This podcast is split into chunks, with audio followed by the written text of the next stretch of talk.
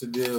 Back again, Politicking the Podcast, live every Wednesday night at 7 p.m. Pacific Standard Time. So we got a slew of things to talk about. We got Anthony Davis talking about possibly being on the trading block in LA. We got Luka Doncic. He's over there looking like the future of the league. Nine straight 30 plus point games. We got Josh Allen, the surprise pick, leading the MVP race, man, above Patrick Mahomes and Jalen Hurts. We got Eminem. He was he was inducted into the Rock, Rock, uh, Rock and Roll Hall of Fame. And last but not least, we got to talk about this this topic, man, paper genocide, man. So it's something that uh happened to the Indian people and I believe that it's something that's happened to black people in America and is happening to black people in America today as we speak. Paper genocide, man. So we're gonna really get into that topic and educate you educate you on what that is and, and how that's affecting us today. So I'm gonna bring in the, the crew. We got the mayor, we got y'all here. Man, what's the deal, fools? What up? What up? What up? So first, I want to give Yah his flowers, man. He's just got a a big come up, man. So I just wanted everybody to hear this announcement. So Yah, man, tell everybody what you got going. When you chase after your dreams and your goals, and you go after your your passion, and you don't quit, you end up doing it full time. So your boy now is officially a full time videographer, content creator, and social media manager for the University of Antelope Valley, my hometown.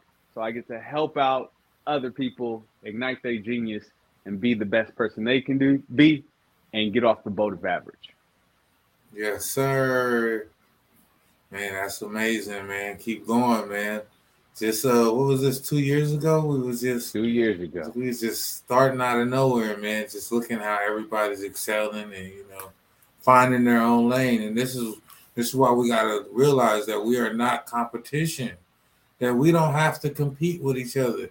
The opportunities that are for you are for you, not for me, exactly. not for anyone else. You know what I'm saying? So we don't have to, we got to get out this mindset that that we got to compete with each other for these positions because you know it's plentiful.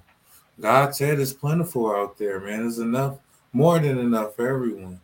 Let's get into this first topic, though, man. The Los Angeles Lakers have looked terrible. They blame Russell Westbrook, but now they have moved him to the bench. And now he is looking good coming off the bench. So now you can no longer blame Russell Westbrook. LeBron is having one of the worst shooting seasons of his career. None of these younger stars have stepped up to show anything. And Anthony Davis is not looking like a top 10 player in the league anymore. So, should they trade Anthony Davis and start the deconstructive process to break down this roster and plan for the future? Or should they go all in for LeBron James' last two years in hopes of trying to capture another championship with this core? Let's go to you, Alvin, our resident Laker man. What should the Lakers do with Anthony Davis? Should they keep him and go all in and trade them two picks? Or should they trade Anthony Davis, get up off Russell Westbrook after the All Star game or at the end of the year and figure out what they're going to do with LeBron after that and move on to the future? They got one championship out of this already. Is that enough to say, hey, we're not leveraging our future? Let's move on. I'm already disappointed that we sold the house for one championship to begin with. So at this point, I would have to say, like I said with Westbrook, we just got to ride it out. I mean, the same way a lot of people just looked over the fact that LeBron signed his extension to stay with the Lakers for these next, you know, for the next two years without any hesitation, right? We also didn't pay attention to the fact that the Lakers re-signed Rob Pelinka and allowed him to continue to make bad decisions for our roster. And I heard it from uh, Richard Jefferson earlier today on Instagram, and it kind of caught me off guard. Where I'm like, yeah, you know, it's kind of weird. Like we gave up everything that made us who we were for Anthony Davis, who only gave us one shot in the playoffs, where after he hit the three, he said Kobe and jumped into everybody's arms and you know they bumped and all that stuff. Like I would let him go, but I don't think there's anything worth him and the two first round draft picks. There's really nothing on the market right now that we can get that we shouldn't have already gotten. So I say we keep the roster as constructed. Um, I don't know why, honestly, we haven't picked up any free agents because there's a lot of free agents just sitting. I mean, Dwight Howard is going to play in uh, Taiwan. Um, Carmelo Anthony is still a free agent. Um, like I said last week, Gerald Green is still a free agent. You can get a, a I mean, I think even ISO Joe is a free agent now. Pick up anybody that can get you a bucket, and it changes the, the dimension and and the uh, chemistry of the team like tremendously, instantly. But no, I'm not wasting the future on Anthony Davis anymore. We will keep him and ride out with what we have. I mean, if it's me though, we keep him and ride out and then see what happens next year. But my question right there is if you don't trade him uh-huh. and he has a two and two deal and he can choose to opt out after next year, then essentially he walks for nothing. If you can get a few young players in a, a late first round pick for him, that's better than let, playing through this year, letting him play through next year, and letting him walk. Well, no, I but think like that I think that his value would be higher right now than it would be coming into next year after two bad seasons.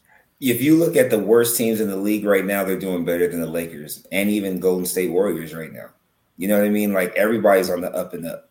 The Lakers are supposed to solidify themselves as a championship contender by putting people around LeBron and AD that could shoot, but they didn't. So now that we suck, and I say it proudly that we suck, there's no reason why we shouldn't just go ahead and keep him, right? And see what happens throughout the season. Like you said with Westbrook, maybe possibly letting him go around the uh, trade deadline, right around All Star break. No difference with Anthony Davis. If he can stay in, if he can stay injury free, he could help change the demeanor of the team and how it's going. I know it sucks. I mean, I mean, come on now. This is the worst start in Lakers history, probably all the way back to MPLS Lakers.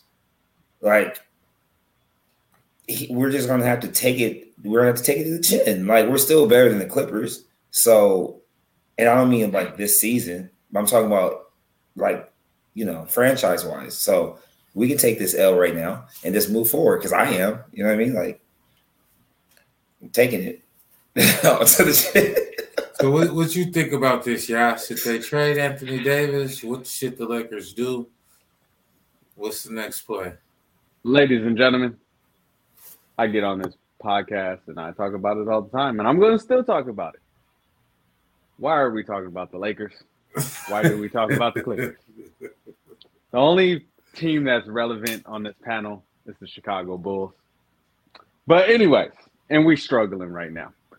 Anthony Davis. Let's see. Anthony Davis, I believe if my if my facts are right, I believe in the last 3 years Derrick Rose has played more games than Anthony Davis and Kawhi Leonard. But uh, we're talking about Anthony Davis. Anthony Davis can't stay healthy. It's cool. Now, on the other side, since we brought up Chicago, Anthony Davis just come home. Just come home. You know what I'm saying? We'll we'll give up like Andre Drummond for uh, Anthony Davis because you know at least Andre Drummond can play some games. Now, Laker history shows that Lakers don't bet on their future. The Lakers aren't ready aren't trying to wait for the number one draft pick or anything of that nature. What the Lakers like to do, they'll get their draft picks and then they trade them off. Alonzo Ball, do I, and you know, they, they, they just get rid of all their players. Julius Randle, they get over all their young talent that they had. Lakers just ship them off to get whoever's hot right now. So they go, okay, Anthony Davis, you're hot. Boom, come to the Lakers. We'll give up the whole house for it. We'll give up. We give up Kuzma. We give up um, Ingram. We give up everybody. So that's how the Lakers like to play. They like to roll the dice that way. They're not going to change that. But um, as far as just just their franchise, I don't I don't really know. I don't watch the Lakers. Like I don't give a two rats butts about the Los Angeles Lakers. I mean, y'all. It just proves to me. it just proves to me that your bubble championship Oh my goodness. You know what I'm saying? am, am I am I wrong? Am I nah, wrong? you to, you you right am I wrong to think this? Like nobody wanted to play, and and then Lakers win a bubble championship, and y'all haven't been good ever since then. Look, you. Uh, I'm gonna say this one time because I don't think I've ever said it before about the bubble championship. If you think about real hooping, right? If there's no fans, there's no cheerleaders, there's no crowd, there's no nothing, right? And everybody's locked in to have to play. They have to play it as we're gonna go home. We're gonna go to the room. We're gonna sleep. Uh, uh, maybe play 2K, play some type of video games, play pool, cards, whatever. But you're gonna go back to the gym and it's me versus you, and the only noise you hear is the automated like pretend crowd. I feel like that's why you got so many players that finally showcase who they were and they were able to secure that bag. Like Jamal Murray, the what he did, uh, him and Donovan Mitchell. No disrespect, we're going to leave the Lakers championship al- alone, right? If you look at those two individuals alone, so I don't get too far off the topic, those two were able to get the checks that they were, were they that they were able to get after that uh, after that season because of what they did in that season. If they didn't kill in that playoffs, there was no way they were getting the bag the way they were getting it. Donovan Mitchell's not in Cleveland. You know what I mean? Like little things like that. So I think what we're forgetting is the Lakers only got the championship because at that time, everything went right for them to win. It wasn't that they were the best team in the bubble. I'll admit that. I'll put I'll put my right hand up and admit they were not the best team in the bubble. But every team that were was better than them got knocked off by a different team that allowed them to skate by to the championship, and then we got what we got. So So that's called that's why we call it the bubble championship because the unfortunately injuries got the best of a lot of teams and you guys didn't have to play nobody. But after you guys won that championship, not you, I'm not what I'm not, not you, but this is my gripe. This is my gripe with Laker fans because the the the thing is, you guys won your bubble championship, and every year y'all over here saying we the best, we the best, we the best, we the best, we the best. And ever since y'all won that, and everybody coming out saying it was a bubble championship, it doesn't Right. really count. It goes down in the record books that you guys got a chip, and I seen it. I know who it came from, but I ain't gonna put his name out there. I know who wrote that. I know who wrote that. A chip is a chip. I know who wrote that. We just got done talking to him. I know who wrote that. in the comments. But y'all going, yeah, we won the championship and everything of that nature, and y'all didn't play nobody. Oh, we went through the Miami Heat. Bam was injured. Jardrix or whatever his name was injured. The Heat were injured. Y'all didn't go through Brooklyn. I'll put my hands. Look, look, look, look. White flag. No, no. Look, white flag. Ready? That's a piece, piece of paper. The reason why we we yell and scream and flex like this over the championship. Remember the history of the NBA. Boston has 17. Lakers have 17. That championship put us back even with Boston, and now we can rep that we're the best in the league because we have the most championships since, say, I don't know, 2000. Since But 2000, have the Lakers. championship. No, no, no, no. We've had the most Oh, championships as an organization since 2000. But when you look at Oh Boston, my God. that's right, baby. Oh, that's right, baby. That's right, baby. and, we and have Murdoch, been watch out Since- with, with all that Since since extra two, the year, production. That wasn't in the that wasn't in the the pre-production. We've been. That's right, been Murdoch. That's right, We've Murdoch. That's right, Murdoch. Since 2000, the Lakers have had the most championships. Oh. And then when you look at pre 2000, Boston has. Just, Um, just but the best, the best team of of this new age decade is No, the no. Warriors. no, no. But hear what I'm saying though. We're talking about the last 22 year. Look, the last 22 years, the Lakers have won how many championships? How many? Five. So you guys In the last, no, no, no, no, no. Just the last 22 years, the Lakers have won five championships. No, that's more than five. Where? Do you had Wait. the three. You had the Oh, three, my bad. You're right. Go ahead. No, go ahead. Then ahead. you then you had the Uh-huh. two with Kobe. Uh huh. Go ahead. And then Say y'all had the bubble one. So. Oh, I was trying to be strategic and make you bring it up in a positive Oh, wait. way. How So many- that's how six many- championship. Wait, that's, wait, wait, wait. Oh, you don't have the most. six. Hey, how many does how many? No, no, how many since 2000. Yeah, no, no, Uh, wait, yeah. wait, wait, Since wait, wait. 2000. I no, got you, baby. Since the year 2000. I got you. I Forward. got you. Okay. I got you. How many do the Bulls have? Six Six. total. They were at one point what the third best team in the league, right? Mhm. Now we- you're going off subject, y'all. Now- I know now- where you're now- going wait, with this. wait, I know. wait, know. wait, wait, let me finish. Let me finish. And now, now we're considered the fourth best team in the league, right? Why are we the fourth best team? Who got more championships than the Bulls? In franchise history, It doesn't Golden State got more than the Bulls? yeah, in franchise history, yeah, franchise. Mm. right? But not since two, not since the So- year 2000. He's saying So- of this millennium, the Lakers have the most championships of any Mm. franchise. Out And there. before Golden 2000, State won Boston, a did. championship before 2000? Huh? yeah, they Golden- were winning championships with the Showtime Lakers. They had 11 No, I said- championships. were winning I said- I said Golden State won a championship before the 2000. Yeah, yes, Yes. I did. Yeah, yeah, yeah. So they had one. No, Um, I they don't, had I don't- three.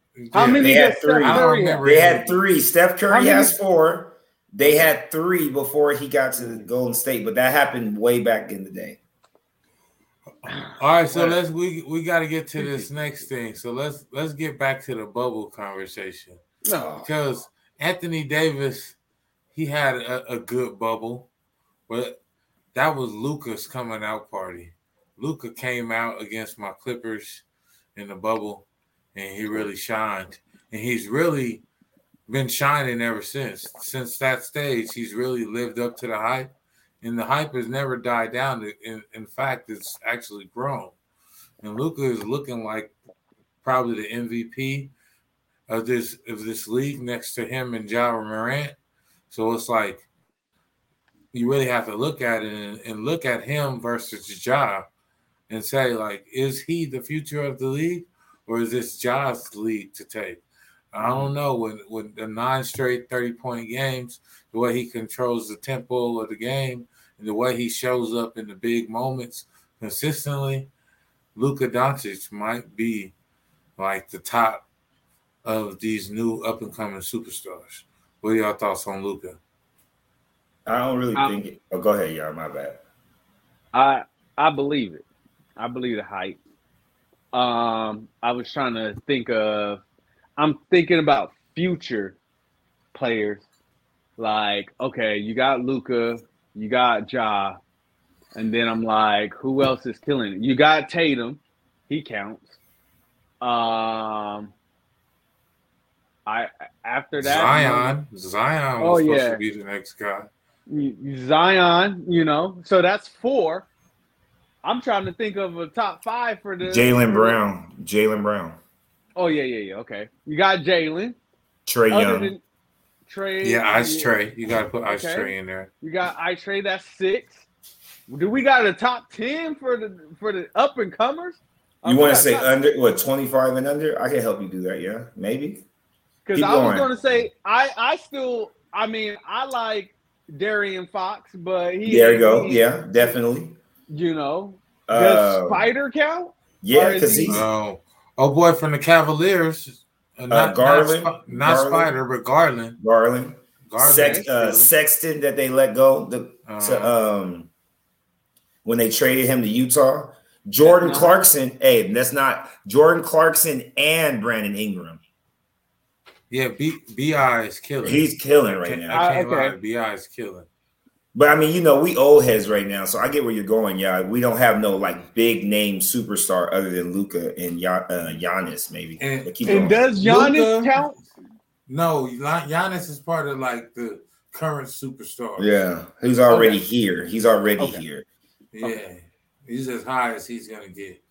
We're talking about LeBron obviously don't got no more time as the forefront man of this league. His that LeBron's era is officially over. Mm. Steph Curry is the last man standing. Mm. If, and Golden State is is not looking too good right now. So wow. this, might, so this might be the end of Steph Curry era. So Steph Curry is still averaging into 32 the points. next era. Whose era is it going to be? And I, it's to me, I feel like it's going to be Luka's era, man. No one can like he he. No one controls the tempo of the game better than Luka Doncic right now. He plays at his pace. He's going to make you play at his pace. He's going to come down. He's going to get in the half court set. He's going to keep getting his switches until he gets whoever he wants on him, and he's going to go to work. He was killing us in the bubble because he would keep getting his switches until he got Zubac on him. And as soon as he got Zubac on him, he would put him in a blender and then be like, he can't guard me. Get this guy off me and kill Zubac. And it was nothing that we can do. And we kept switching and it just kept working. And we knew exactly what they were going to do. And we couldn't stop him. And that was our whole downfall in the bubble was Luka exposed us to a they really ain't shit. We can pick apart and have our way with these guys if we want to. Are you saying if the league stays how it is and all of the franchise, the current superstars and everybody falls off, are you saying that it's going to be between Dallas and the Celtics? Yeah. Okay. For the foreseeable future. I mean, you I got you you got Ice Trae over there mm-hmm. in Atlanta, and they mm-hmm. got a young core. They already been no, they they are definitely going to be competing with so, Boston every. So I think Boston just got a clear cut. I don't think Boston just got a clear cut. Ice Trae going to be a problem over there for a while now. But Ice Trae in Boston, you know, they looking like the the East, and you got Ja and you got Luka over here, and it's looking like they're gonna run the West. Look, wait, look. where do you put but, my but boy John, Zach LaVine? John, because he's mm. he's too explosive, he doesn't stay healthy. Hold and this on, is why Luka is gonna have what about, bigger numbers. What era does Zach LaVine go in? What oh, I got, no, I got that one. I want I want this one. So Zach LaVine and the Chicago Bulls, if Lonzo Ball was healthy, might be top three in the East hands down, no questions asked. No questions asked. And I mean top three, and I'm not three because like we saw it last year while they were healthy. We saw those little flashes. You know what I'm saying? They were crazy. Number and one. DeMar DeRozan is only getting better. Zach LaVine is only becoming more poised with what he's doing. He's not like all over the place like he was when he was younger with uh, Minnesota. And then Lonzo Ball, I mean, he's he's a coach's kid. You know what I mean? Like when you think about how he plays, he's like a really good, solid point guard, and his he really did fix his three. And I mean, I like Chicago Bulls right now if he was healthy. I mean, because he's not, I just don't know how far they can go. But to kind of jump back with that, since we're going to trying to keep that whole young taking over the NBA, we're forgetting that like Luka is 23 but he's mm been a pro since he was like 14, 15 years old overseas. And like, and when you really look at all those videos we saw when he first got drafted about him getting beat with all those noodles and all that stuff, I did that with my kids in my front yard because of watching those videos. And they took it and it was like, hey, if, if, if I was doing this since 12 or 13, there's no way I wouldn't feel I wouldn't feel invincible. Luka Doncic has made every him and Joker has basically let the world know that you don't have to be a super athletic black man to be good in the NBA. You don't have to be. You just have to be smart. You have to know the X's and O's. You have to know uh, uh what people's uh, like what people's tendencies are. Like when you think about when he switches, Zubac is trash up top. He cannot play any type of perimeter defense. He can't guard anybody up top. But does anyone ever make him switch? No. They just leave the big down low, force it down, kick it out, force it back. You know what I'm saying? So, like, when you think about Mark Cuban, Luka took the team from Dirk Nowitzki. Dirk said, Do whatever you want. This is your city. This is your team. And he said, Okay. I bring you a chip. And he's the to me, he's the one that'll get you a chip before anybody else in the NBA right now. Outside of Giannis on the East and Boston, Atlanta, and Chicago are all neck and neck. Miami needs to give it up. When Jimmy Butler took his dreads out, I knew everything was over. Yeah, he it had fake dreads anyway. He had it was all weave. fake. They were faux. They were faux dreads. He had man. He had a man weave. He was okay with. Come on, man. He had a man weave in, bro. For for uh for picture day, for media day, he came with a man weave. I can't respect it. I can't respect it. We can't give him no excuse for that. Exactly, and that's the captain of the team. That's why I, I can't put them in top five. That's, yeah, he's the, he's the captain. He's captain. he's I, am a Jimmy Butler fan, but Jimmy Butler shouldn't have showed up with that man. Nah, and then he sh- and then and then he went baby face too. Like I don't know, I don't know if I had a dream about it or if I really saw it on Instagram, but I know I saw a meme of them saying that Jimmy Butler, like somebody had put like as a caption that Jimmy Butler was trying to like pay homage to Brittney Griner by putting the faux dreads in and shaving his face to try to look like her. And I just thought that was the rudest joke ever. But then I laughed because I like I know that humor. Brittney Griner situation is uh it's disgusting. They just moved her and they can't even track where she is. Exactly. She's in she, she's in like some underground bunker jail. And it's they talk about like the it's like super nasty there. People be dying from disease. And it's not accommodable for how tall she is. Damn. So she got to crouch the whole time? Yep. She going to come out with scoliosis or something. And the bed uh, is too small. I mean, I don't I don't know much about like politics or anything, but I heard that that other president he was getting folks out. I mean, he got he got he got didn't he get one of the didn't he get? Didn't he get one of the Ball brothers back? Yeah, he did. He got him back from China. He got the Ball brother back. Still, pretty good Ball Louis, brother. Still stealing out the Louis Vuitton store in, in China. He was he was stealing. She just she had she wasn't even she didn't even have nothing. She did. She had a mar- marijuana vape, and she pled guilty. But she ain't stealing. Yeah, but when she pled guilty, oh. now they thought that they were gonna give her a deal because she pled guilty, and she didn't play. That didn't give her a deal. So I'm just saying. I, I don't know who was her legal uh, giving her legal advice, telling her to plead guilty for that. I, I feel like that was a bad play because now maybe she, she thought the jail about to, about to do ten years and the new president ain't about to do nothing. Nope. New president don't even know his name no more. Smoking Joe. I don't know. Well, back to the subject, man. Yeah, out of the out of the young superstars, we got to say that Luka Doncic is the the next guy, man. He is the leader of the new school, and that's for sure. Like you said, He's only what 23, man. Yep. He got another 10 years of this, man. So at least the next five of them is gonna be Luka time.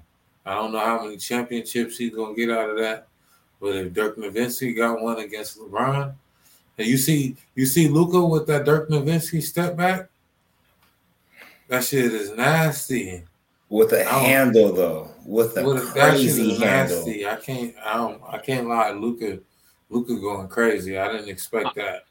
I didn't. I didn't even too. pay attention to him until he played the Clippers in the in the bubble. That's when I first looked at him. Like, what the hell is this white boy killing? How is this white boy killing us like this? And to think that Dallas didn't even draft him, they they drafted Trae Young and they and they traded Trae Young for Luka. You see, you know what I mean? Teams, both teams won because I. No, yeah, yeah, yeah. No, I know. I know. in Atlanta is probably generating them so much money. Oh yeah, oh yeah. You wouldn't have got this type of buzz from Luka in Atlanta because he wouldn't have been able to relate, you know, to the culture. Uh huh. I, I mean, shout out to the Dallas Mavericks because they got Christian Woods, Palmdale baby. Let's go. Oh, Christian Wood's balling too. He's hitting threes, he's hitting middies. He's playing defense. He's dunking. He's really, he, he's really balling out there. I can't lie. Christian Wood is doing the shit. I didn't think he was that good. But let's get to the NFL, man. So right now we have a three-man race, man. Josh Allen leads the pack as Jalen Hurts and Patrick Mahomes, are right behind him in the MVP race. So Jalen Hurts has the Eagles and what eight and zero oh right now. Well, Patrick Mahomes, even without his star receiver, he's out there back in MVP form, putting up numbers, connecting with all type of different receivers. He's spreading the ball all over the field, and then you got Josh Allen emerging as like that new guy, that new Tom Brady, that new that new quarterback, but he's mobile, and they actually called design runs for him. And when he went head up against Patrick Mahomes, he beat him. So everybody's looking at Josh Allen as like the heir apparent. How Tom Brady and uh, Peyton Manning used to have their duels. They're looking at Patrick Mahomes and Josh Allen as like that new, you know, duo that's gonna always, you know, go at it for the AFC. So who do y'all got for y'all pick for the uh, for the MVP race right now? Is it Josh Allen? Is it Jalen Hurts having the Eagles undefeated? Or is it Patrick Mahomes doing this without Tyreek Hill still putting up the numbers? I, uh, I kind of go with the fact that Philly's undefeated, that you should give respect to the quarterback that's keeping their team from losing any games. And then also you would have to to look at um, Josh Allen probably be the second quarterback in this scenario because of what they did last year and consistency as far as in that position. Pat Mahomes is always doing what he does, but Tyreek Hill not being there isn't anything new. No disrespect to him or, or the Chiefs, but Philly being undefeated, it would only really be disrespect not to look at giving their quarterback the MVP nod or at least the edge over any other quarterback because it makes you more respected. It makes you more valued when you're not the one um, losing games. I mean, you know, when you win, you're the you're the hero. When you lose, you're the number one fault. You're the number one uh, scapegoat. You're the person that's uh, the one most blamed. So um, I go with Philly. I go with Hurts. And I I I ditto that. I mean, I diddle it because they eight and zero, oh. not just because they eight and zero. Oh.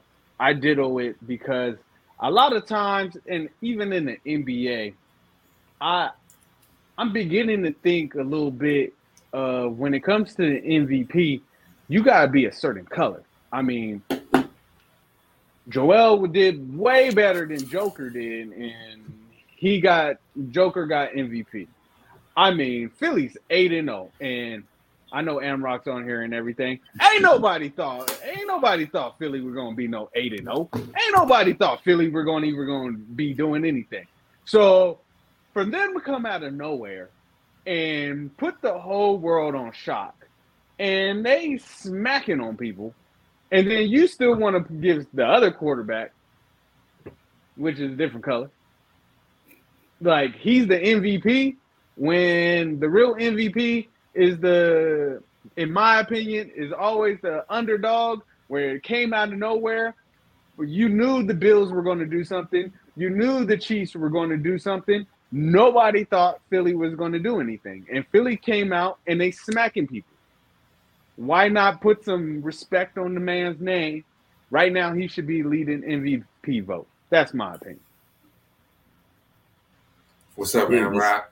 What's good, fellas? Yeah, sorry, sorry for my my tardiness, but yes, uh, I came in at the perfect time. Uh, God, thank, you for, thank you for you know weaving me in there. You know, yes, I'm an Eagles fan, and Jalen Hurts is definitely uh, the MVP right now. But um, if I had to look at a another potential candidate, what about Tyreek Hill?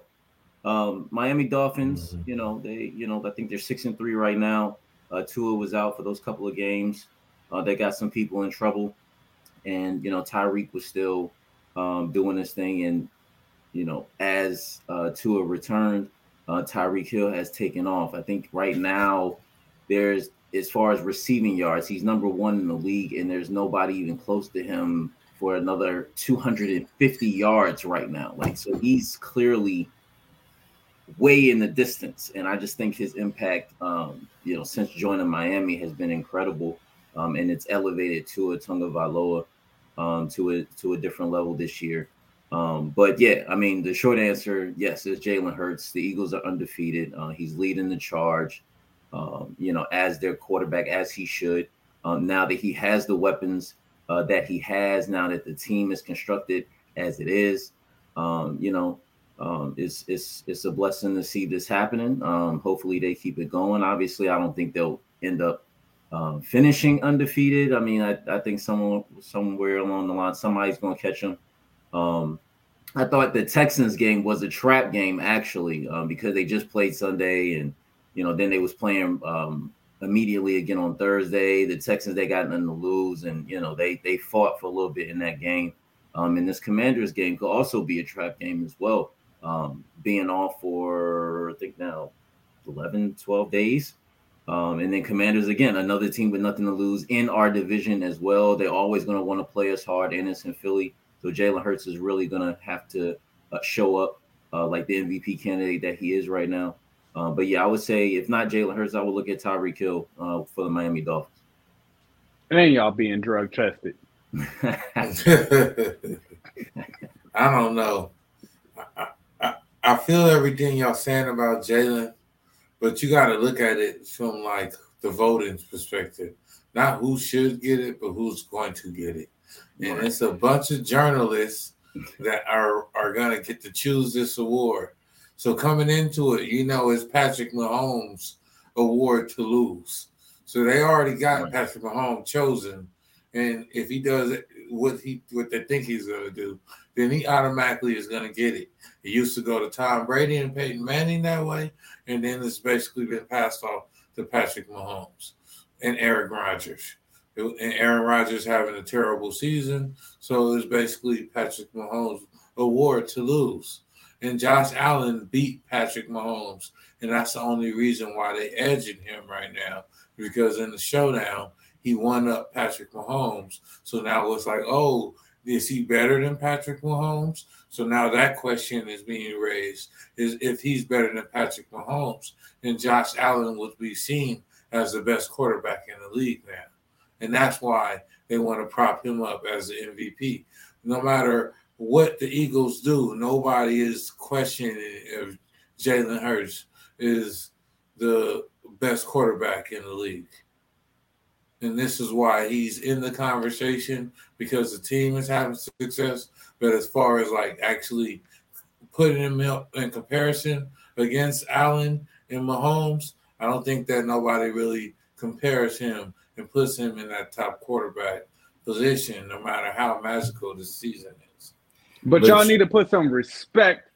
Uh, this is more for the other panel. I, um, Ronnie's not here today, but y'all need to put some respect on my Seahawks.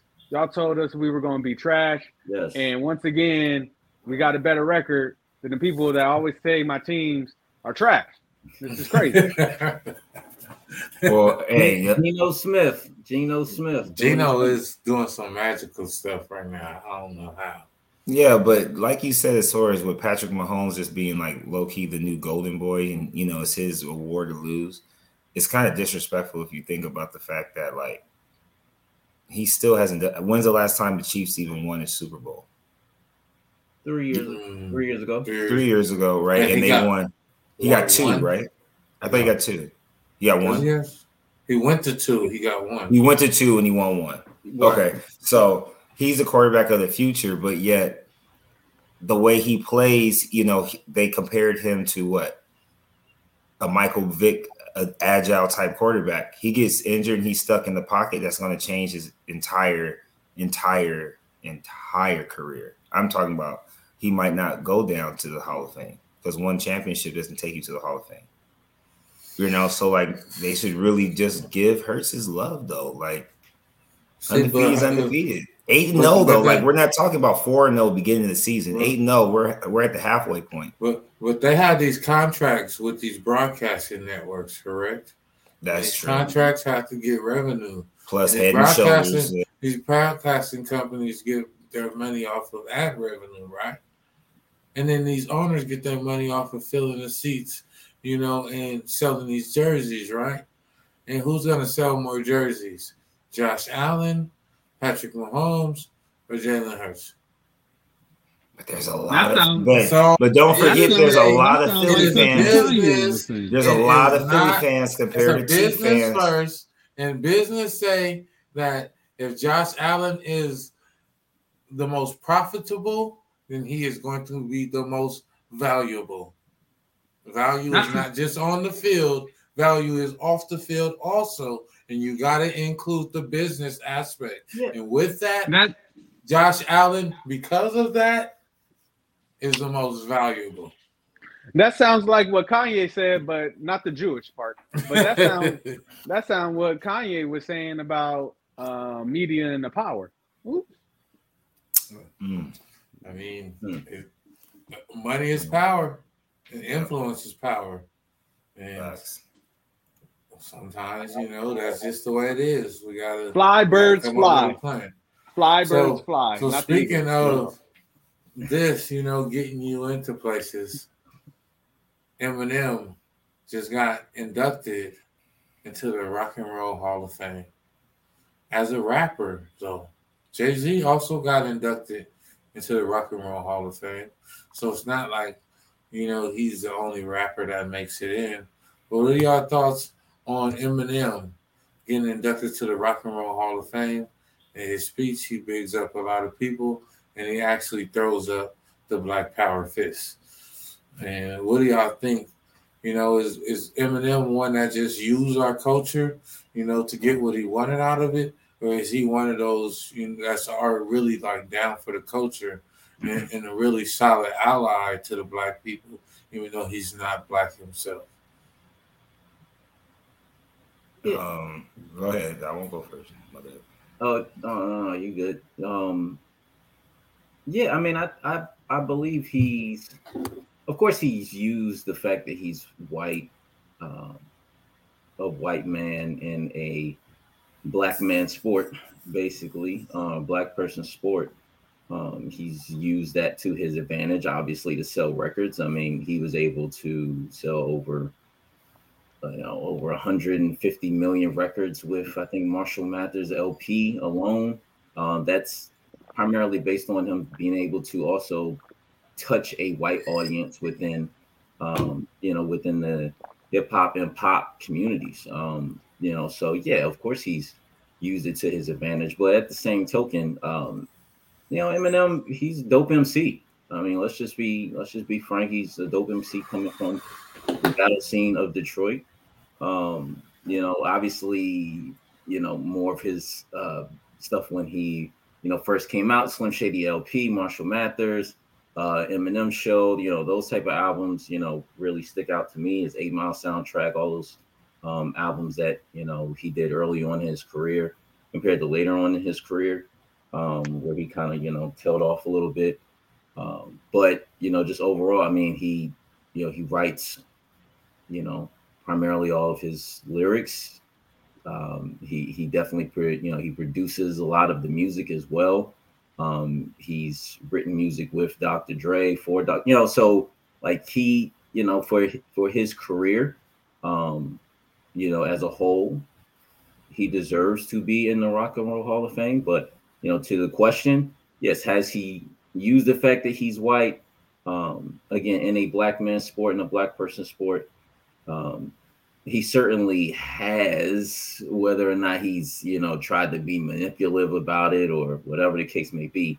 Um, it's certainly been to his advantage um, in his career, especially when it comes to selling records um, and, and tours and, you know, selling albums. Like that has definitely mattered. Uh, the fact that he is white. Um, I would say, I would say, I would say this. I would say, is Eminem a dope rapper? Yes, he is. He is one of one of the best rappers out.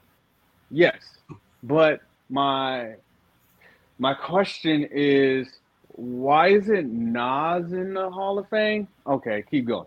Um, it it kind of just it kind of reminds me of the NBA, as in Joker won the award and they kept giving them the MVP a little bit. Why? Because of right. So just like Amrock said, you're in a black man sport, basketball black man sport. We got to put our white people, or you know, our our people, our looking people, like make them the face. And Eminem, for a lot of people, is the face of hip hop. Now, goes back to what I said. Why is not why is Nas not in the Hall of Fame? But that's just me. Yeah, he his eligibility should be. I think you got to be 25 years in the game, so Nas is definitely there. So you're right. Eminem, Eminem has been longer. coming. Hmm. Nas. Eminem came out after Nas. You're right, and and Nas, yeah. So Nas should be Nas should be in there. His should be coming. But his his his hasn't came because he hasn't had the same impact on the culture as Jay Z has. You know what I mean? So they go and they put in Jay Z first because everyone has said, you know, there is no argue. He's the GOAT. So you put him in first. Then right after Jay Z, who's the next rapper you're going to put in? You're going to put in the best rapper that's not black. You know what I mean? But no disrespect to say it like that. But growing up, like, I think the Marshall Mathers LP, when it dropped, I was like in seventh grade. And I low key fell in love with the album because of all the stuff that he said. Like I was deep into lyrical content and I didn't know it. Like I didn't know, man, I did not know I was so caught up into like what people were saying when they were saying it. Like beats were cool, but I was really into lyrics. And he's always had dope lyrics. I mean, like you said, Amrock with the Eight Mile soundtrack. I mean, when you think about just the Eight Mile movie itself and all the different little freestyles that was within the movie, that was what you watched that first go, like the first time you watched it, it was like, oh, okay, that's that's cool, that's dope. You only watched it a few times after that just to watch those battles all over again because we didn't have YouTube yet. We didn't have the opportunity to turn around and just watch those little clips of the movie. So when you think about it, and I'm kind of shocked that nobody said it yet. Eminem discovered 50 Cent. You know what I mean? And when you think about 50 Cent, 50 Cent also helped bring in the game which when you look at West Coast rap, without the game, we haven't really been able to do anything, you know, relevant, I guess, for a long time. I mean, yes, you have Kendrick now and you have Jay Rock and you have other people like that. But what I mean, like, as far as when you look at the longevity of Eminem's career, I feel like he kind of had his own lane and stayed within it, didn't cross too many paths with anyone that actually like created a problem for his career. I mean, Machine Gun Kelly was like one of the first beefs that we really thought about, where it was like, oh, so what is this supposed to mean? Because like Mariah Renegade, Carey. Oh, but but we all know that no, like, but we no, all know that that whole Machine Gun Kelly, Machine Gun Kelly was because Machine Gun Kelly tried to get at Eminem daughter or something like that. No, no, I know, but he I'm saying to like hit Eminem daughter, and Eminem like, oh, you try to hit my daughter. Yeah, but you you didn't you, didn't, you never really was, saw Eminem's personal. But that's what I'm saying. MGK tried to get at Mariah Carey. Daughter. Well, yeah, and then y'all said Mariah Carey, but like what I'm saying, like you really haven't seen Eminem and like tabloids doing crazy stuff like that or whatever. And then when you think about like on the flip side, Eminem made the token white boy in every clip acceptable as long as he didn't try to be too much like us off of being fake and phony. Like if you was just a cool dude and you skateboarded and we all hoop, it was cool. You was good up with it. You know what I mean? But if you, oh, bro, you know, I mean, are you okay if I say it one time? That's when you got kicked out the group, and that's when you know, you know what I'm saying. So like, I kind of feel like I'm more pro. Like I'm happy as a fan that he made it to the Hall of Fame, but um, I, I don't really I've never really felt like he tried to like jump on our side and do too much because if you can ghostwrite for Dre, I ain't got nothing to say. Yeah. So what's up? The famous homie joined in. Finally, finally.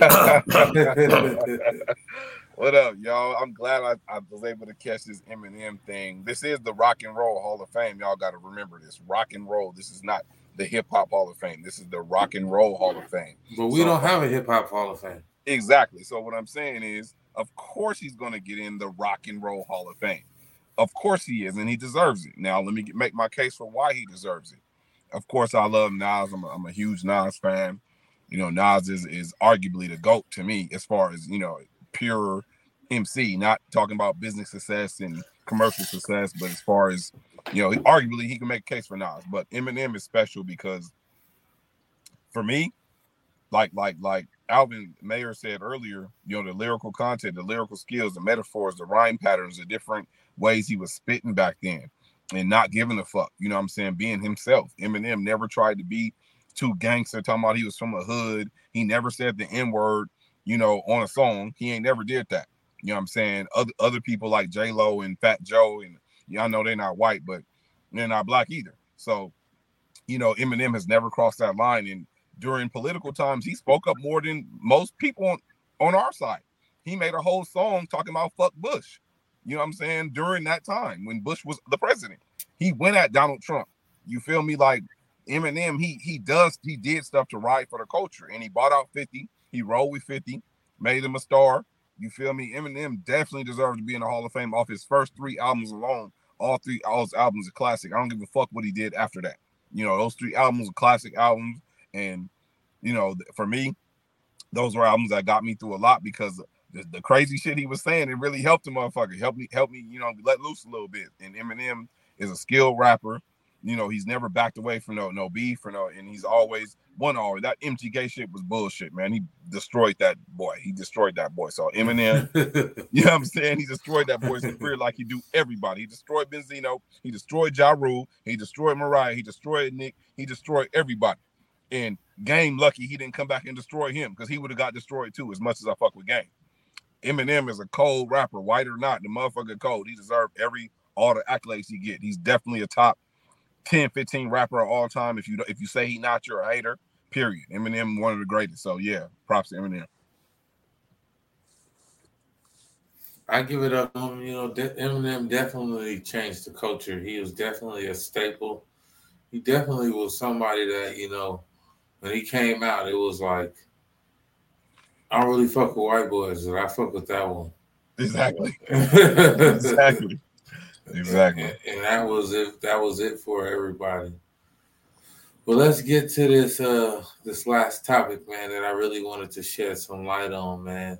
This topic is paper genocide. Ooh. So the definition of paper genocide is basically to erase the history of something on paper so that it is made to seem like it never existed. And this happened with the Native American peoples. Like in Virginia, all the Native American people weren't allowed to register as Indian. There was no even no section to select Indian. So it was either, you know, white or colored. So they basically we were all lumped into one category that was colored. Now, if you do your research on the slave trade, they said the slave trade included about 10 million slaves, but they said 12 million of those slaves came over. Uh, uh, it was about 12 million slaves total. Those 12 million slaves, um, about 2.5 million of them died on the on the boat trip over here. And out of those 10 million that was left that existed in America, about 5.5 of them were from African descent. So if it was about 10, 11 million slaves in America, half of them were indigenous people. So what they did was they came over and took over America and they had um, basically um, what are they prisoners of war and they would make the prisoners of war from the Indians slaves. And then they had what they had called indentured servants.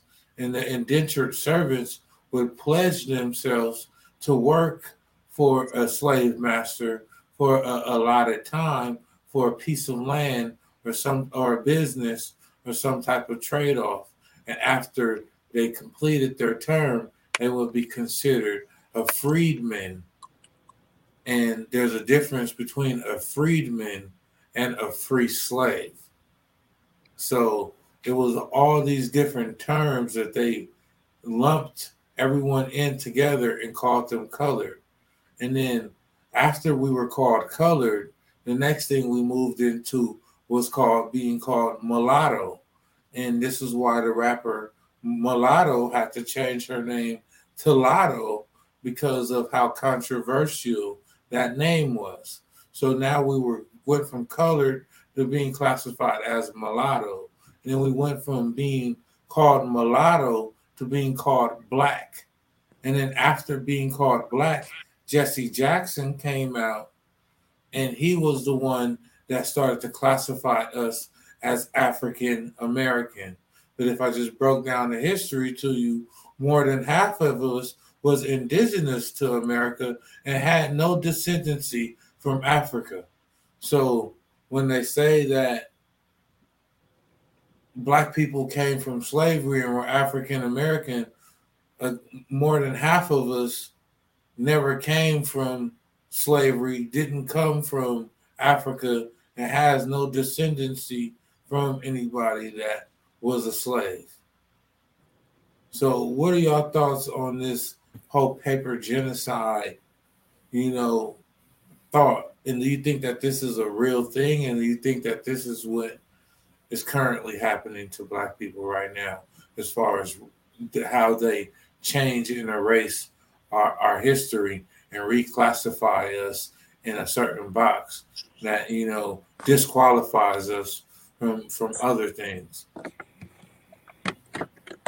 Um, who's on? Okay, so I feel like everything I just heard you say, I heard from both of my grandfathers growing up. Um, I remember being told that um, checking the box black only made it easier for you to be identified for for problems. Um, it would make it harder for you to get jobs. I remember. Um, I don't know. It, it, it's like it, it feels like Django. It's like you're not you're you're free, but you're not free. When you said uh, you're either indentured servant or you're a slave, when you think about um, whether or not you have the opportunity to move forward now compared to where we came from before. It's it's like a cycle, I guess. Like I feel like it's a cycle of BS that we've been fed because we're not willing to do any more digging and any more research or even that whole concept of being woke, like we say every single week. Um, everything of the past is is starting to come full circle, right? And if we if we didn't come over, see if we didn't come over with Christopher Columbus, right? Or he didn't find this place and then slaves eventually came over here and we were already here, then maybe everything is just a lie. Maybe everything from Kyrie Irving's rants about the earth being flat, maybe everything should be fact checked because the facts and the truth are completely different things, right? Now, because look, I'm just saying, no, look, I'm not I trying to just go to that tap far in into right it. there. I, I just want to tap like- in right there because if you look back at my previous episodes, then you would know that I am a flat earther, and I know I you are. came. I know. I No, came I- to this. I a said that on purpose. ago, and that's some. That's a different subject. we're I don't mean to bring it up. We're gonna actually. like, bring- it, I think that it's time to bring that subject back to the table. So, so one day soon, we're gonna have to bring that to this podcast and really have that dialogue on that. But I'm gonna have to feed y'all some information, and I'm gonna have to let y'all marinate on it before I want y'all to come to this conversation. Because I've I've had people change their whole religion after this conversation with me sometimes, and this shit is real. And and, and I, I don't want to look like a weirdo, but let's go back to the subject. All right. Well, okay. So I'll, I'll I'll finish it up. I'll finish it up fast so I can pass it back off to Amrock. So because I was kind of going there with it because it's just there's so many different facts and, and different things that's being changed, like everyone's saying with the reset, Mandela effect, all that. That's really just making us have to go back to whatever it is that you believe, because um, you know, being regardless where you are, Catholic, Christian, Buddhist, Muslim, whatever, every book always talks about slavery. And for me, I've always had the hardest time believing that any religion wanted us to be enslaved by any other person. So I'm I'm someone that's willing and open to listen to any and all type of information about the past. Is just looking at where we're going forward, dude. I, I just want to I just want to tap in with one thing, and the first slave story that I ever heard was uh the Kunta Kinte story. What was the name of the book? The, the Roots. Uh, the well, that, yeah. I thought that was a movie. It was. Oh, no, we had we had the VH TV, younger, right? TV miniseries. Right. The Roots. And uh, and that was all fictional. That none of that actually happened, and the, the character Kunta Kinte never existed. And and this made it. Uh, it's a lot of this like folktale, fictional, make believe stuff that got us stuck in this slave mental mentality, and that's why they want to start our history there, and they want to keep nailing it in our head that we're free because one day the white man woke up and said, "Man, let's free these black guys and let's give them equal rights because that's what we should do." Because if you think that that's what happened, if you if you think that that's your understanding of history, then you really need to wake the fuck up and put your nose in the book and, and search some of this information. Because why would they do that? What reason would they have for that? Yeah, no, you're okay when you're definitely. I'm gonna let me let, let me tap in before you, Amrock, because I want the educated brothers to that know more about this to speak last. So it will be the last thing people hear because Caleb sent me some stuff today, and I was like, "What? What the freak is going on here?" It just blew my mind. And so, like how this whole thing is the whole census thing. They came out with the census way back in the day with with with the first presidents and everything like that. But in this little thing that Caleb sent me, the dude was saying some facts like how did they really come up with all like that total number when they were going around doing the census door by door by door? And then he was talking about perception and pretty much the whole census thing was to freak with people's mental. That's what i took from it. To freak with especially us freak with our mental to think that the white man is the majority, where they're really not the majority. Us as colored people are really the majority, but they make us think that we are the minority and we're inferior to them. Then it started talking about like the dude, some dude, and anarchy, anarchy, and then he was over here trying to tell, tell us that we all came from monkeys, right? So, so Darwin, Darwin, yeah, Darwin. So evolution. Darwin, Darwin's saying that we're coming from monkeys. Now, this is what came in my head, and I told my wife. and this and this is what came in my head, and I told my wife. I was like, okay, cool. So they pushing this whole little white agenda thing, and we all came from monkeys. Now, let's say we all did come from monkeys, right? Maybe the panel could correct me if I'm wrong. But even in 2022, how many white monkeys do you see? right? So if we all came from monkeys, most monkeys are brown and dark. So in my head, I was like, okay, even if this dude is telling the truth, like the first people were dark skinned because monkeys are dark, right? So that's just me. Okay, so then it jumped into something about 2008 and how this dude came out and talking about Virginia and the whole slave thing, and then their whole little census thing is all messed up because they were making people put themselves as as colored because they were really descendants of Pocahontas. It was like I'm all freaked up. So um, let's get let's get these brothers on here because I'm like, what the hell is going on here? America, we we all jacked up. Yeah, no, we we definitely are all jacked up. Um, just real quick side note as well. You know, shame on um, the state of Louisiana. Uh, there were other, there were five other states that had um, slavery um, on their ballot. As uh, if you know, the, I guess the question was, you know, is slavery still um, uh, unconstitutional? Uh, and so you have five states actually vote um, on that in 2022. And Louisiana was one state that actually um, said that uh, no, um, that you know slavery um, is uh, um, not unconstitutional. Um, that was just recently on this ballot for this year. So just a side note, real quick, that you know, shame on those five states that actually uh, considered to have that on their ballot. But um, we see, yeah, it's crazy. We see that, um, you know, as of recently, states like Texas uh, went hard in trying to change uh, Black history and what Black people have contributed to history um, and our Black history within America as they've tried to, um, and I think have succeeded in taking out Martin Luther King. I have a dream speech out of the history book text. Um, slavery as well, trying to take that out completely of their textbooks uh, or trying to edit certain parts of that history.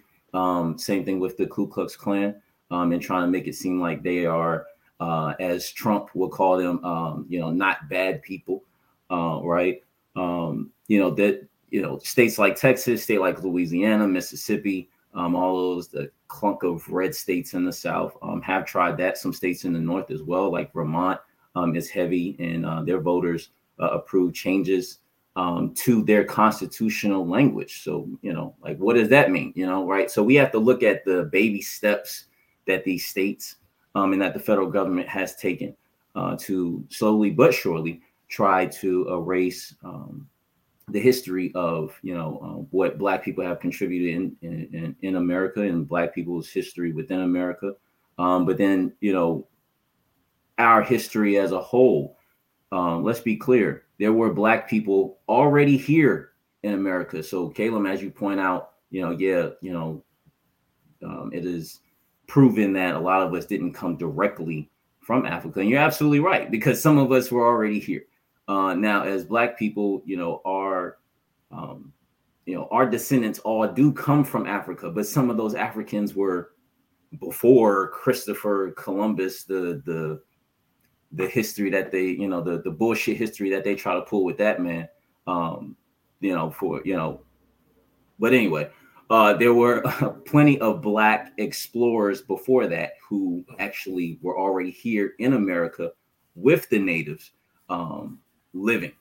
Um, so you know, once the white man showed up, you know, their first interaction with the so-called natives was they called them black or dark-skinned people. Um, and they were just like our tones, as we've seen throughout history. Native Americans, there are a lot of dark Native Americans that look very black, and there's a reason for that. Um, because again, we were already here um, within the within the Americas, northern and southern, um, all the way from Alaska to uh, the the tips of uh, South America and within the Caribbean. So, um, you know, and they've tried to erase that history, right? But uh, like Caleb said, you know, everybody has to do their do their own research, um, do their own research. Uh, you know, um, parents should keep educating their children outside of the school systems, and whether your school systems do teach Black history or not. My high school had a Black history course, but not all high schools do. I went to a historically Black college, but not all Black people have that opportunity uh, or do that. Um, so you know, um, it's up to um, you know parents at home to also teach that black history to our kids and make sure that they understand the history and that that legacy continues um you know once we're long you know gone because that's how that's been passed down to us um for plenty of generations right that's why a lot of us know um, our history and, and aren't just um, subjected to the propaganda that's laid out uh, by the media and, and, and by some teachers and by some curriculums out there trying to erase that history and trying to um, uh, uh, minimize our contributions uh, to the history uh, within what we call America today. What's good, the famous homie? You ready? Yo, I'm ready. I'm ready. So uh I know we talked about this off air, but um I think that you know they're they're gonna always try to do something. I don't believe that all of a sudden white America is gonna try to be right when they've never been right. You gotta remember these are the descendants of these people that done these horrible things. People always say it's in the past and it's done, but these are their direct descendants what we're fucking with these days. So what makes us think that they're all of a sudden going to try to be right? Of course they're going to they're, they're going to run the paper genocide. They're not going to make sure that uh, they give reparations to black people like that. If they do that, you know how much money that is. We heard three hundred fifty thousand per black American. You know how much money that is. That's a lot of money. They not, of course, they're gonna minimize it some way. They're gonna change some rules. They're gonna go back and re rewrite shit like they've done, rewrite history and you know, fake history and uh, make up things and make believe. They're gonna do all of that because they're not gonna be right. If we stop expecting them to be right on some of these things and focus what we can do and what we can improve on and what we can take over, then we'll have more power. Of course, I don't pay no, no attention to none of this reparations or they're going to do this or they're going to do that. They ain't done shit. They ain't ever done shit. Everybody needs to do their research and, and realize, you know, I don't want to jump off topic a little bit, but there's a whole history behind where we are, what why we are the way we are. You know what I'm saying? We talk about these rappers dying and stuff like this. There's a whole history behind this, man. This is something that they set up. They set all of this shit up.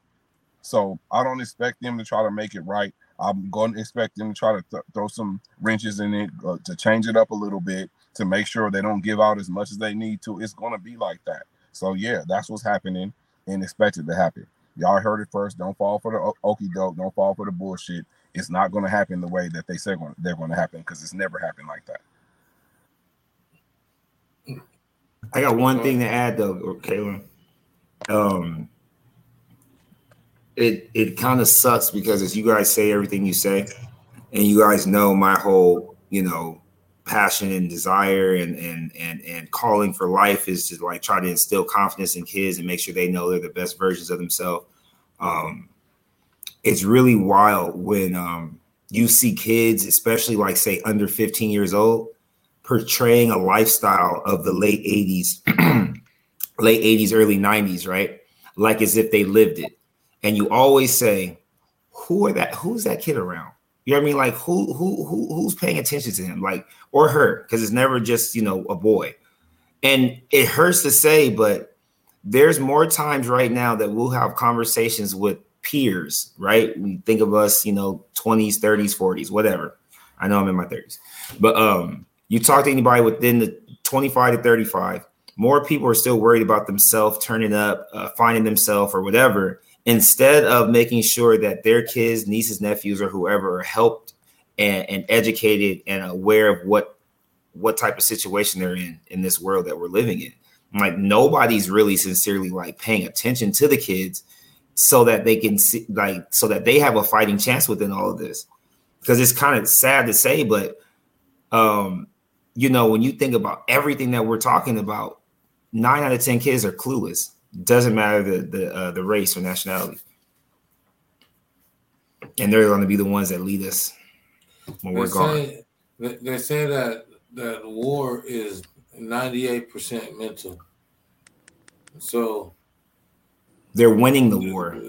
COVID, COVID was a great killer. Definitely of, of mental spiritual warfare that's going on, and, and it's for the souls. And, and they talk about this in religion. You know, they call it Armageddon, the rapture, the the end days, whatever you want to refer to.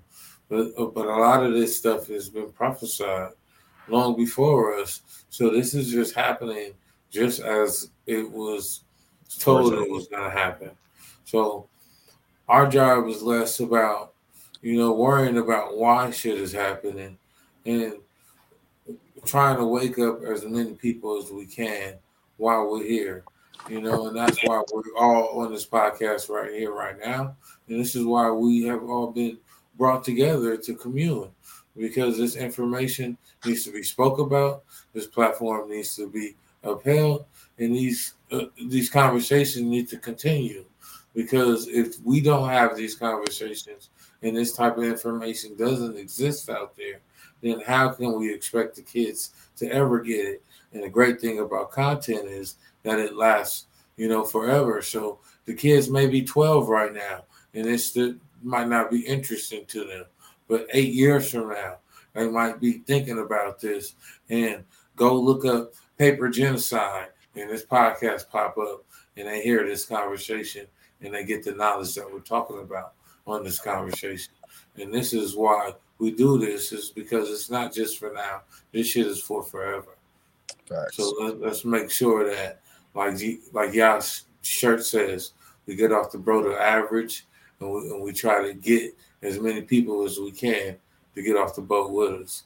But my main thing about the paper genocide is this is so, it's just a so co- covert type of thing that you got like Hollywood.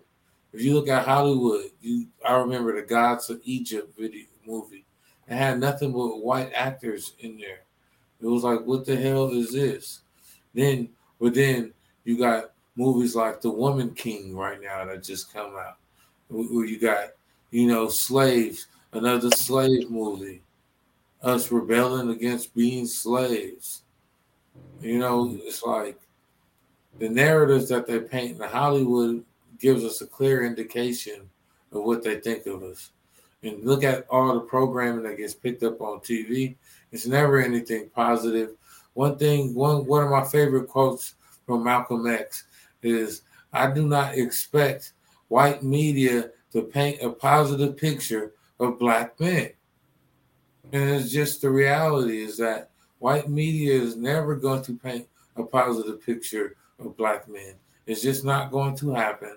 So when we get mad at them going against Kanye or slandering Kyrie or doing any of this, why are we getting mad at them? It's as expected. We're the ones that wake up and turn on ESPN every morning. We're the ones that rely on Fox News and CNN and MS, MSNBC and, and all of them for their for their information because we don't want to go dig and formulate our own opinions. We want them to give us the opinions so that we can go back to the hood and tell the other niggas what we know because they don't know. It's like wanting up each other instead of really diving into the information and, and checking it out for yourself and making your own, you know, going off your own discernment. So paper genocide is definitely something that is live. The census has been lying to us.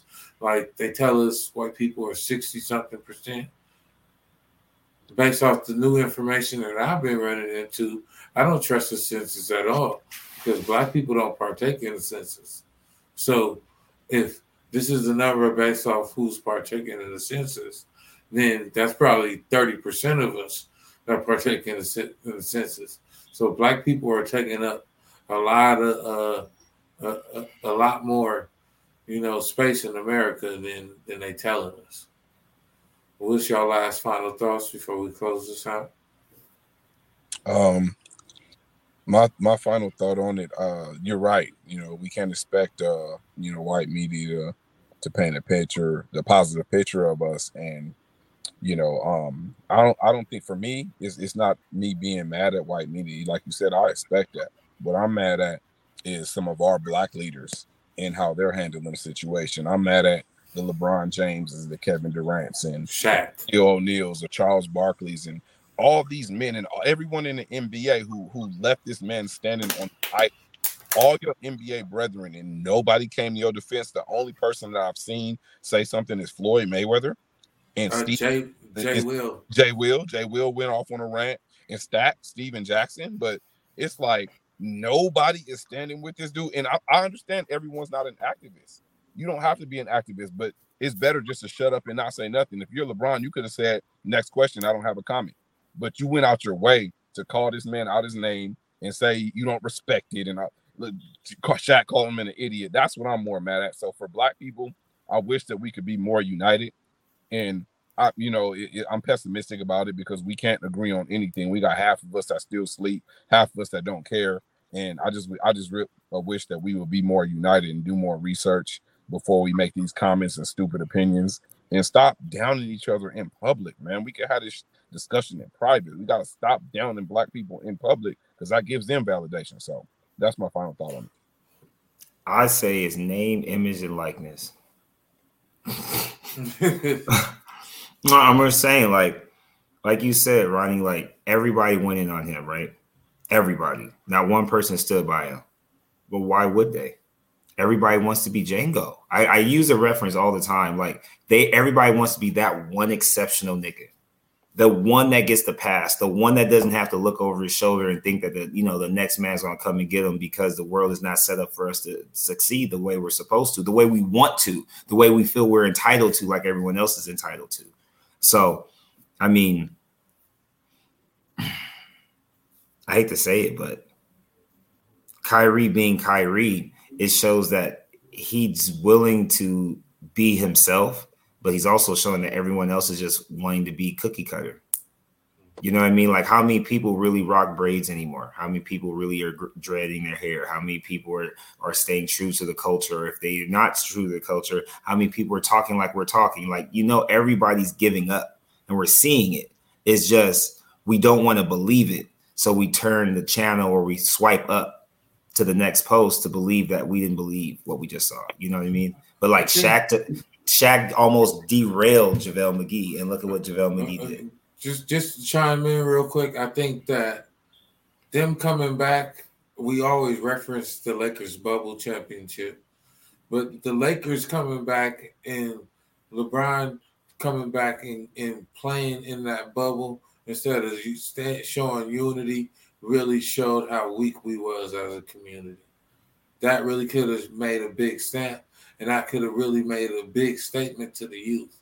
But instead, they went and got a bubble championship because he cared more about his legacy in the NBA than his people. And those are the type of people that we're putting, propping up, and saying, hey, these are our leaders. When they're not our leaders, we are the leaders. But people are looking at celebrities as the leaders instead of looking at the leaders in their community that can actually put them on the path that they should be on.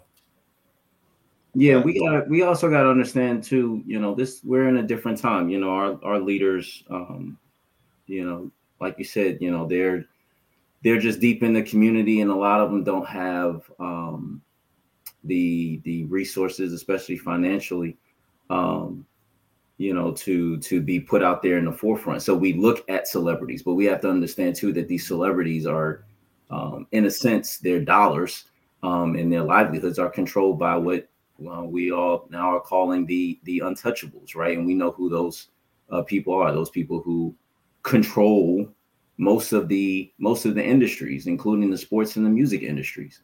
Um, and so these athletes, you know, yes, should they speak up? Absolutely.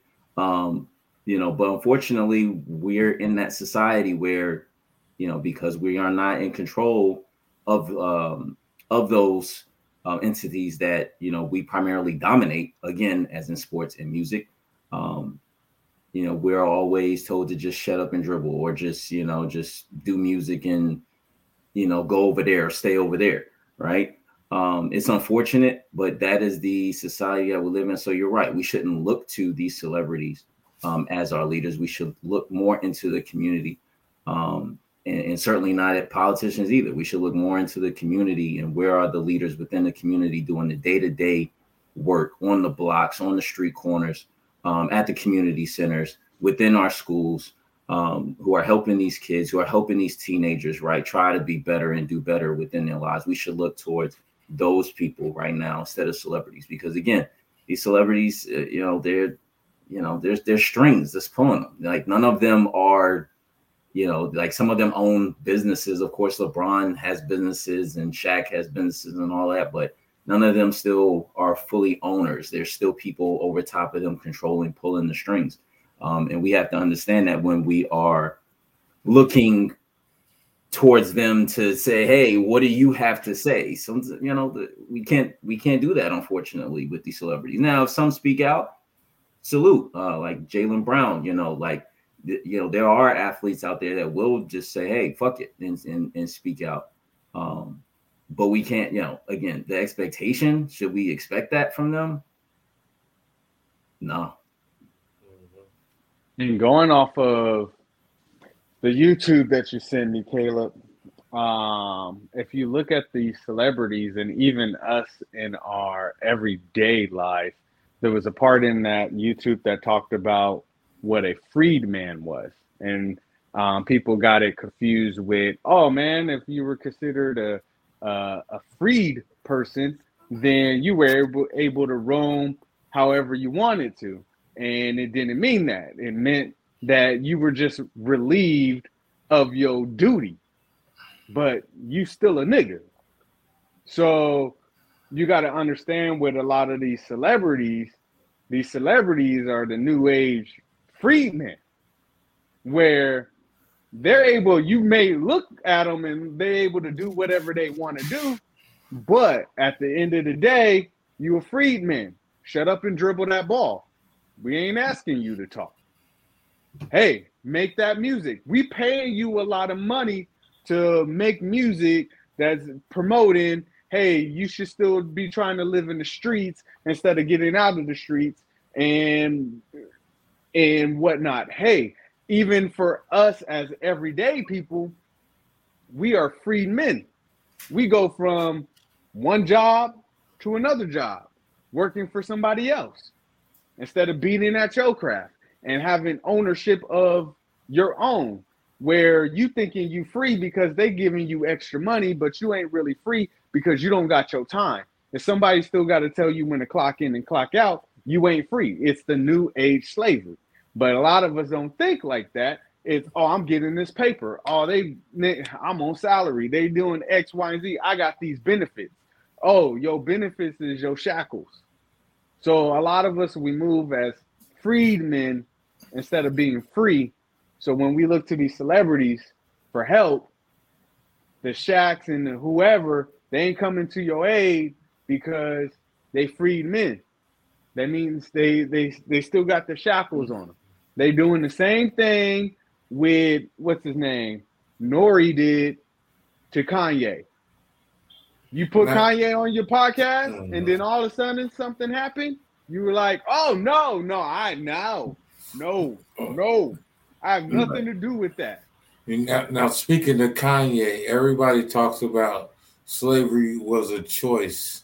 Now, when he's when he's referencing that, I think he was more talking about the freedmen, the indentured servants that were indigenous to this land and chose to trade their contract in indentured servitude for land or for a business or for some type of trade off. And that's essentially what these NBA players are doing when they're signing these contracts that control, like like uh, the mayor said, their name, likeness, and image. What is it? Is that is that it? That's what they're in. That's what they're giving up, as well as their play on the court. And this is why they get a percentage. They have to go on strike. You remember when the NBA went on strike a few years ago? That's because they didn't used to get a percentage of the jersey sales. So you can sell a billion, a million jerseys with my name on the back at 80 bucks a pop, and I don't get a red dollar because I'm getting a, a salary that's based off of a game check. And if I don't play in the game, I don't make no money. If that ain't indentured servitude, then I don't know what is.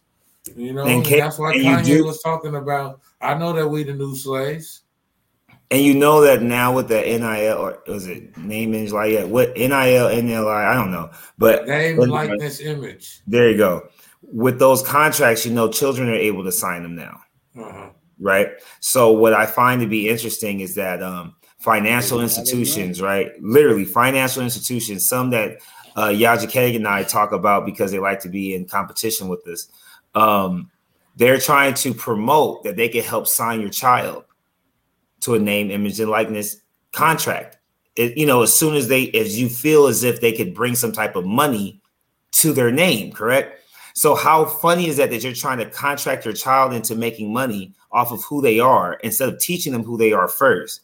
Because once they sign a contract, they have to adhere to that contract, and then you and if you don't, you don't get no money.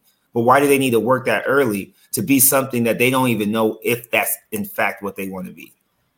You know what I mean? Like oh, it's like Raven-Symoné with the Cosby Show and how everyone talked about her, or Orlando Brown with you know everything in all the different movies he did. Everyone said when you're a child star that that clouds your judgment. That went away for the last 20 years, right? Those child stars are now grown, right? Hannah Montana, all those people are grown, right? So now you change the name, you do it all over again, and everyone's sitting back and going, "Oh, I want to do this. Let me get my kid into it." Aaron Carter. Yep. I know. We just had a child start. It, I mean, it, it was it ruled a suicide. I know he was in the bathtub. And it was right after they right after they started talking about the Michael Jackson thing and how he said that he did that Michael Jackson did nothing to him that his mom lied to try to get money and he and low key he hid out here in the he died out here in the AV Caleb in the AV in the AV the same place where y'all's at the same place where I'm at the city that we put on the map or at least attempting to he passed away here and it's not even it to me it seems more or less like a suicide because guilt is going to get to you eventually Mm-hmm. And if you've lived the highest of the highs and you've witnessed the lowest of the lows, you never know. All right. Well, the last thing I gotta say is, man, each one teach one, man. That is the the best thing that we can do. Is if you run into some information, don't hold it to yourself. Make sure that you spread it. Make sure that you tell somebody at least one person. Each one teach one, whether they spread that information or not. You know, I, Joe Budden had a bar, you know, and he says three types of people in this world. You know, there's people that make shit happen, there's people that watch shit happen, and there's people that don't know what the fuck happened. You know what I'm saying? So we we we spent time being all three, and now we out here making shit happen. So let's continue marching on, getting to it. You know, each one teach one and you know keep marching towards our dreams. We gonna get there. You know, it's not an if, it's a when. This is gonna happen. But uh let's get some shout outs before we get up out of here. Uh, I shout out all you guys. It's the you know some of the best part of the week. That hump day, that Wednesday podcast. Um, shout out to the AV. We got somebody that's actually dedicated to us and he's about to put us on the map in a serious way. I'm talking to you, y'all. Gotta give you your flowers digitally. so so proud of you, bro. I'm very excited for you. Um, we got a lot of things to do, and then as always, uh, the kids are the future, so we should be focusing on them. So today's hoodie was brought to you by some of my AV elite crew. Uh, be the change you wish to see in the world. It starts with you. Be it. Don't hesitate. Embrace it. Somebody say something. Yeah, shout out. yeah, shout out, shout out to everybody here. Is you know, shout out to you guys politicking. Um, definitely appreciate you know always being on this platform. Um, and uh, you know, shout out to the state of Maryland. Um, you know, look, I'm not always uh, you know, big on voting and and you know, because you know, yeah, I mean, I'm just like almost probably a lot of black people where, eh, you know, voting is that really going to change much for me? But uh, shout out to the state of Maryland who elected um, uh, black governor uh, Wes Moore um, last night. So I think that's pretty dope. We'll see what he got to, you know, uh, let's let's see what he's going to do. Um, you know, as with all of these politicians, you know, we'll see. Um, but you know, that was a that was a huge moment for the state of Maryland. So shout out to the state of Maryland, but as of course, as always, shout out to you guys, you know, and uh, definitely appreciate um, the the topics and the conversations um, and the debates um, and the, the the the thoughts that goes into this and and and the thought that you guys, you know, um, you know, the thoughts and y'all's experiences that y'all bring to the table. It's always special. Yes, yes. So yeah, likewise to everybody. Shout out to the panel. Shout out to uh, the everybody that's been watching us, all the fans, everybody that's uh, been supporting, that's comment, that's adding dialogue, that's uh, you know supporting the politic and platform. You, we've grown so much over the past couple of years as far as experience and things, different things that we're doing, and I'm glad that to be able to to be a part of a, a such a, a, content, uh, something that with based with this type of content because you don't hear this type of stuff out. So I'm proud to be a part of this. Uh, we have more things that we're doing, you know, um, positivity with all in the light of all the rappers dying and this stuff happening. RIP Takeoff, you know, and, and another one bites the dust, you know. But you know, in light of that, I just hope that we can move forward and continue to push positivity. Amen. Y'all know what it is. It's politicking, politicking, politicking, politicking, politicking. you know what it is. No, but shout out to all the brothers on here. You guys inspire me. You guys keep me going. Um, it's just amazing to get five beautiful kings in one building, and not even in one building. It looks like we in one house. Well, Ronnie in the car today. Ronnie's in the garage. But but get us all together and speak our minds and and grow. I I I wait for Wednesdays. Like, is it Wednesday yet? What we gonna get? I already know the first two topics is either gonna be the Lakers or Clippers. But after that, we golden, baby. Let's get it. So I appreciate y'all. Um, piggybacking off of what the mayor said. A lot of us want to be Django, but a lot of us we acting like I don't even know his name in the movie. But a lot of us acting like Samuel L. Jackson when it comes to our fellow brother. Uncle We tryna- Russ. Oh. Yes. we we we acting like him and nobody liked him in the movie. You probably haven't even like after you see Django, you don't even look at Samuel L. Jackson. so Facts. we need to stop acting like that when it comes to each other, our brotherhood. Like Ronnie said, you know, we can talk about it behind closed doors, but in front of certain people, we gotta we gotta big each other up. You gotta be united. Yes, United. sir. I appreciate all y'all brothers, man. Shout out to Brand of Encouragement, Black Blackwish Creators, you know, the famous homie, HNS 420, about to bring that higher learning podcast back, get these interviews popping. The mayor, focus on the future, man. Shout out to all y'all brothers. I love having these conversations. This is a this is definitely one of the highlights of the week. I love that we bring we we stay consistent but but these conversations are definitely like you know necessary it's therapy for me at this point. You know it's like something that that i need. It cleanses my soul. So shout out to y'all brothers for joining me in these conversations. You know as we we try to spread this knowledge and be fruitful man. You know the, the lord says go and be fruitful so that's what we're doing so uh Yeah. I always like to end with my famous quote, man, because I, I, I mean this sincerely. You know, I'm a Leo, I'm a lion, and, you know, I, I, I look at things differently. You know, like my name comes from the Bible, and Caleb was one of the scouts that the Israelites sent when they got to the promised land. And when they got to the promised land, they came back and they was like, oh, nah, the promised land is filled, with filled with giants we can't go in there. And Caleb was one of the three scouts that was like, man, fuck the Giants. We finna go in there and take this shit. You know what I'm saying? And that's how I really feel about, you know, this whole industry and my whole approach to this game. That you put your put you in a cage with a lion, just because you don't try to eat the lion, don't mean the lion ain't gonna try to eat you, man. I was taking the podcast. We out.